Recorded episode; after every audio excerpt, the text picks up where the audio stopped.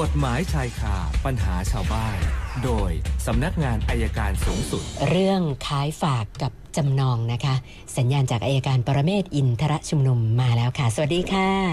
สวัสดีครับคุณสนันครับ เชิญค่ะอาจารย์ อร่อย วันนี้ก็ยังคงมีเรื่องเรียกอะไร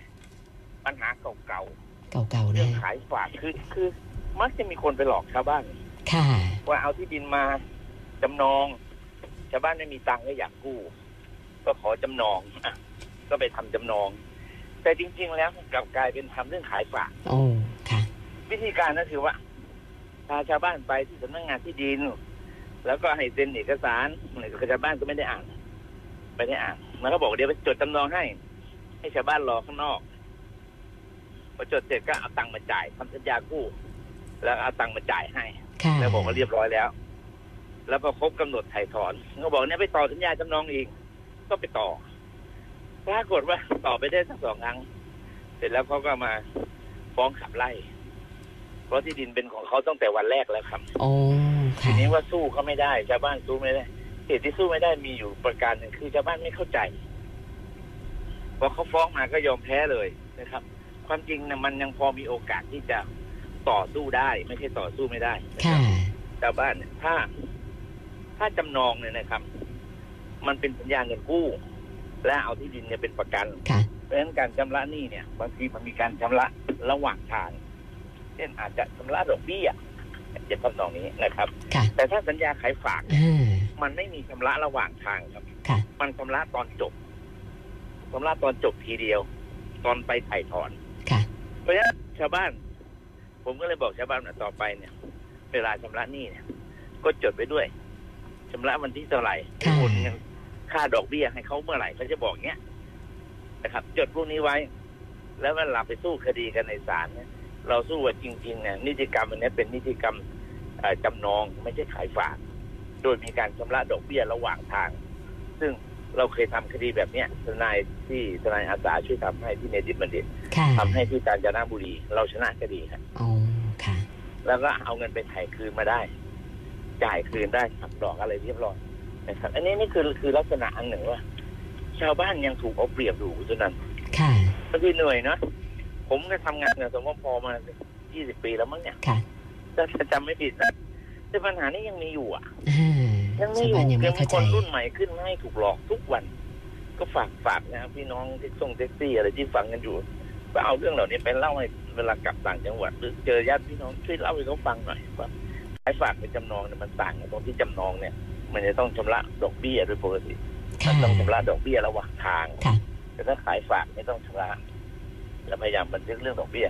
ไปด้วยโอกาสที่จะเอาที่คืนมีเยอะครับ ค่ะ ก็ฝากเป็นข้อสังเกตไว้เท่านี้แหละครับวันนี้คุณ ค่ะ สนันมีคำถามไหมครับ อาจารย์คะขออนุญาตเรื่องขายฝากต่ออีกสักนิดหนึ่งนะคะ อยากให้อาจารย์ ได้ครับ เพิ่มเติมว่าเอ๊ะจุดอันตรายของการขายฝากที่เราต้องระวังที่มักจะโดนเขายึดเอาที่ดินไปเนี่ย มันอันตรายตรงไหนคะ คือเมื่อครบกำหนดระยะเวลาไถ่ถอนแล้วเราไม่ซื้อคืนเนี่ย เราไม่ได้ไปซื้อคืนหนึ่ง ค่ะ การที่สองเจ้าหนี้มักจะหนี อ๋อ หนีไม่ยหาอมให้ ตัว เรา ไม่เจ ซื้ อ คืนนะครับ ค่ะ ถึงเราจะเอาเงินไปวางที่ไหนก็ตามใจเถอะบางทีเจ้าคนที่ขายคนที่เจ้าของที่ขายฝากไว้เนี่ย ไม่รู้ราคาที่แท้จริง ค่ะ นะครับ คือตอนรับเงินอะอะไรมันก็ง่ายหมดไงคุณสุนันท์ ค่ะ แต่พอพอพอรับแล้วเนี่ยมันไม่ง่ายนะตอนรับเนี่ยไม่ได้ดูเลยสัญญาเป็นยังไงอะไรเป็นยังไง ความจริงเราควรจะขอสำเนาคู่ฉบับ หรือไม่ก็ทำสัญญาทั้งหมดเนี่ยนะครับ ต่อหน้าเจ้าพนักงานที่ดิน คนพวกนี้ไม่ค่อยให้เราทำต่อหน้าหรอกเขาให้เราเซ็นแล้วนั่งรอข้างนอก ค่ะ แล้วก็ไปพบเจ้าพนักงานที่ดินเอง อ๋อ เพราะฉะนั้นจุดสำคัญอันหนึ่งว่า ไม่ว่าจะสัญญาขายฝากหรือสัญญาจำนอง ให้ไปถามเจ้าหน้าที่เลยเวลาเขาเขาเรียกไปถามสอบถามข้อมูลเนี่ย คือเจ้าหน้าที่ก็ต้องซักถามนะซักถามผู้ทำนิติกรรมว่ามีอะไรสอบสวนพยาน ตอนนั้นแหละครับถามเขาอย่าให้เขาอ่าตกลงทำสัญญาใช่ไหมเซ็นเลยอย่าอย่าอย่าให้เขาอ่านให้ฟังก่อนดีกว่าครับ อย่าไปกลัวเจ้าหน้าที่นะคะ กลัวเสียที่ดินดีกว่านะคะ ถามกันให้ ครับ ชัดๆไป ใช่ เลย ครับ นะ คุณกำพลกับอาจารย์บอกว่า เปิดร้านโทรศัพท์ แล้วก็มีคนเอาโทรศัพท์ มาขายต่อเขาก็รับซื้อไว้นะปรากฏว่า ต่อมามีคนมาตามหาโทรศัพท์ที่ร้านแล้วก็เอ่อระบุว่าไอ้โทรศัพท์เครื่องนั้นเนี่ยเป็นของเขาแล้วก็จะขอคืนเลยนะคุณกำพลก็เลยไม่แน่ใจว่าเอะแล้วแบบเนี้ยเขาต้องคืนให้หรือเปล่า หรือยังไงดีเขาจะมีความผิดอะไรไหมคะอาจารย์ ไม่ครับคือถ้าเรารับซื้อไว้โดยสุจริตนะครับ เราต้องได้รับการชดใช้ราคาก่อน ค่ะ เจ้าของถึงจะเอาคืนได้ อ๋อ แล้วเจ้าข ค่ะ องไปฟ้องไล่เบี้ยเอากับคนที่ขโมย ทีนี้ปัญหามันอยู่ตรงนี้ครับ ปัญหาที่เราต้องยอมจ่ายเขาเนี่ย เพราะว่าในการรับซื้อเนี่ยเราไม่มีหลักฐานว่าใครเป็นผู้ขาย ค่ะ ให้กับเราแล้วร้านโทรศัพท์ของเก่าร้านรับซื้อของเก่า อย่างน้อยต่อจากนี้ไปเนี่ยต้องขอขอดูสำเนาบัตรประชาชนและถ่ายเก็บไว้ หรือก็จดไว้ว่าเราซื้อจากคนนี้ให้เขาเซ็นว่าเขาขายให้กับเรา อันนั้นอาจจะเป็นการซื้อขายโดยสุจริต แต่ถ้าเราซื้อไว้โดยไม่รู้ว่าซื้อจากใคร อันนี้อาจจะเป็นการซื้อโดยไม่สุจริต ซึ่งตำรวจอาจจะมายึดเป็นของกลางก็ได้ และอาจจะถูกดำเนินคดีในข้อหารับของโจรครับ ค่ะ คุณกัลยาค่ะอาจารย์บอกว่า มีรถสองคันเป็นชื่อเธอทั้งคู่เลยนะคะ ครับ อ่าปรากฏว่าเอ่อทำประกันในชื่อเธอทั้งสองคันเหมือนกันนะคะ แล้วเมื่อเช้า ครับ ปรากฏว่าสามีนะขับรถคันหนึ่งจะถอยเข้าบ้าน ขับไปชนรถอีกคันหนึ่งนะคะ คือขับชนรถตัวเองนี่แหละ แล้วปรากฏว่าเอ่อประกันก็ยังบ่ายเบี่ยงเรื่องความรับผิดชอบอยู่ เขาก็เลยสงสัยว่าไอ้การที่เรามีชื่อทำประกันกับรถสองคัน แล้วรถสองคันชนกันเองเนี่ย ประกันปฏิเสธได้ไหมคะอาจารย์ คือไม่ได้คือ ไม่ได้นะ เขาทำทั้งสองคันเนี่ยก็ก็ก็ก็ต้องใช้ทั้งสองคันแหละครับ ค่ะ คือจริง ๆ แล้วเนี่ยถ้าถ้าถ้าปกติแล้วเนี่ยเขาก็จะดูว่าใครเป็นฝ่ายประมาท ค่ะ คือเรากลายเป็นสามีประมาทตอนเนี้ยนะ ค่ะ สามีประมาทเขาก็ซ่อมให้บริษัทที่ประกันรถทุกคันเขาก็จ่ายให้เราละแต่เขาไปฟ้องไล่เบี้ยเอากับสามีเราครับ อ๋อค่ะ อย่างนี้ถ้าประกันเขาเขาอิดออด หรือว่ามีอ่าปัญหาอะไรนี่เราสามารถแจ้งร้องเรียนได้ที่ไหนคะอาจารย์ คอปพนะครับหมายสำนักงานคณะกรรมการประกันภัยได้เลยครับ ค่ะ คุณชูศักดิ์บอกว่าคุณน้าเขาทำงานอยู่เทศบาล แล้วก็จับกลุ่มกันขึ้นมา 3 คน ไปกู้เงินของหน่วยงาน ต่อมาเพื่อนในกลุ่มเนี่ยไม่ยอมจ่าย ทางหน่วยงานก็มาหักเงินของคุณน้าในฐานะผู้ค้ำประกัน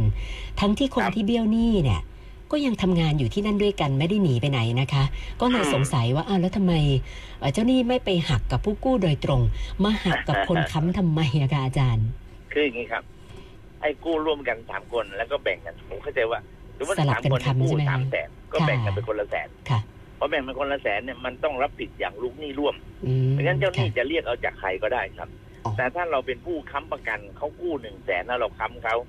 นะครับเรียกสัญญาแล้วเรากู้หนึ่งแสนเขาค้ำเรา ไอ้อย่างเงี้ย ถ้ากู้กู้ไม่ชำระเขาต้องไปไล่เอาจากผู้กู้ก่อนส่วนผู้ค้ำต้องรอทีหลัง แต่สัญญาประเภทนี้นะผมเห็นหลายแห่งละธนาคารบางแห่งก็ชอบทำเอาห้าคนมาหมัดชื่อรวมกัน ค่ะ แล้วร่วม แล้วแบ่งหารกันไป อย่างนี้เขาเรียกว่าเป็นลูกหนี้ร่วมครับ เจ้าหนี้จะบังคับจากใครก็ได้ครับ คุณพีรทัศน์บอกว่าเมื่อสัปดาห์ที่แล้วเนี่ยฟังอาจารย์ในช่วงกฎหมายชายคาอาจารย์พูดถึงการสร้างคุกใหม่นะคะ บอกว่าจะมีการเพิ่มคุกใหม่อีก 3 4 ที่เขาก็เลยอยากจะท สาารม บ สิบ ว่า ห้าแห่งฮะ โอ้สาแห่งเขาบอกว่าอยากจะทราบว่าจะไปสร้างแถวไหนบ้างอะคะอาจารย์ เออผมผมไม่แน่ใจว่าผมดูในรายการในงบประมาณเนี่ยเขามีการสร้างจะสร้าง ก็ต้องดูที่ราชทันว่า ค่ะ เขามีที่ตรงไหนที่ว่างที่จะสร้างนะครับก็คงอยู่แถวนั้นนะจังหวัดไหนที่แออัดก็ต้องไปว่ากันที่จังหวัดนั้นครับ ค่ะโอ้ตั้งทั้งหมดตั้ง 35 แห่งที่จะเพิ่มนะคะ แล้วก็ท่านต่อไปคุณนุกกูลนะคะ อยากจะทราบว่าการจะขอถอดถอนผู้จัดการมรดกเนี่ย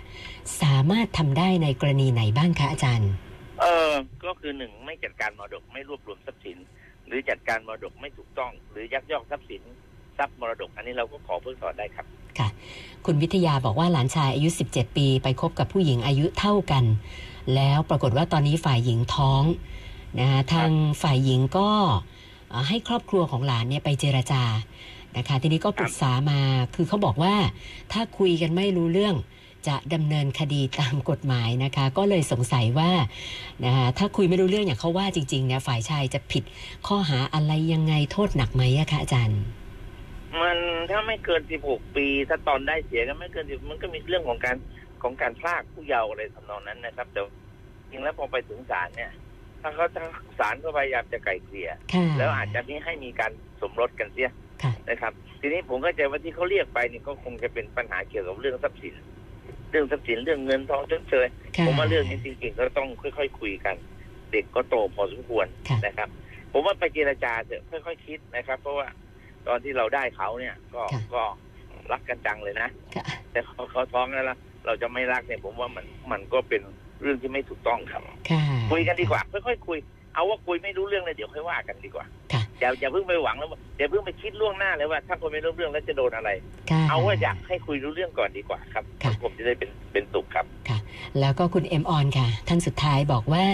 หลานชายติดยาก่อนหน้านี้ก็มีการส่งตัวเข้าไปบำบัด แต่ว่าหนีไปซะแล้ว แล้วก็ตอนนี้ยังไม่รู้เลยว่าหนีไปไหน ก็เลยสงสัย ครับ ว่า เดี๋ยวถ้าเกิดเจ้าหน้าที่ได้ตัวหรือกลับมาบ้านแล้วเราจับส่งให้เจ้าหน้าที่ใหม่เนี่ย จะมีความผิดไหมเจ้าหน้าที่จะทำยังไงกับหลานต่อค่ะ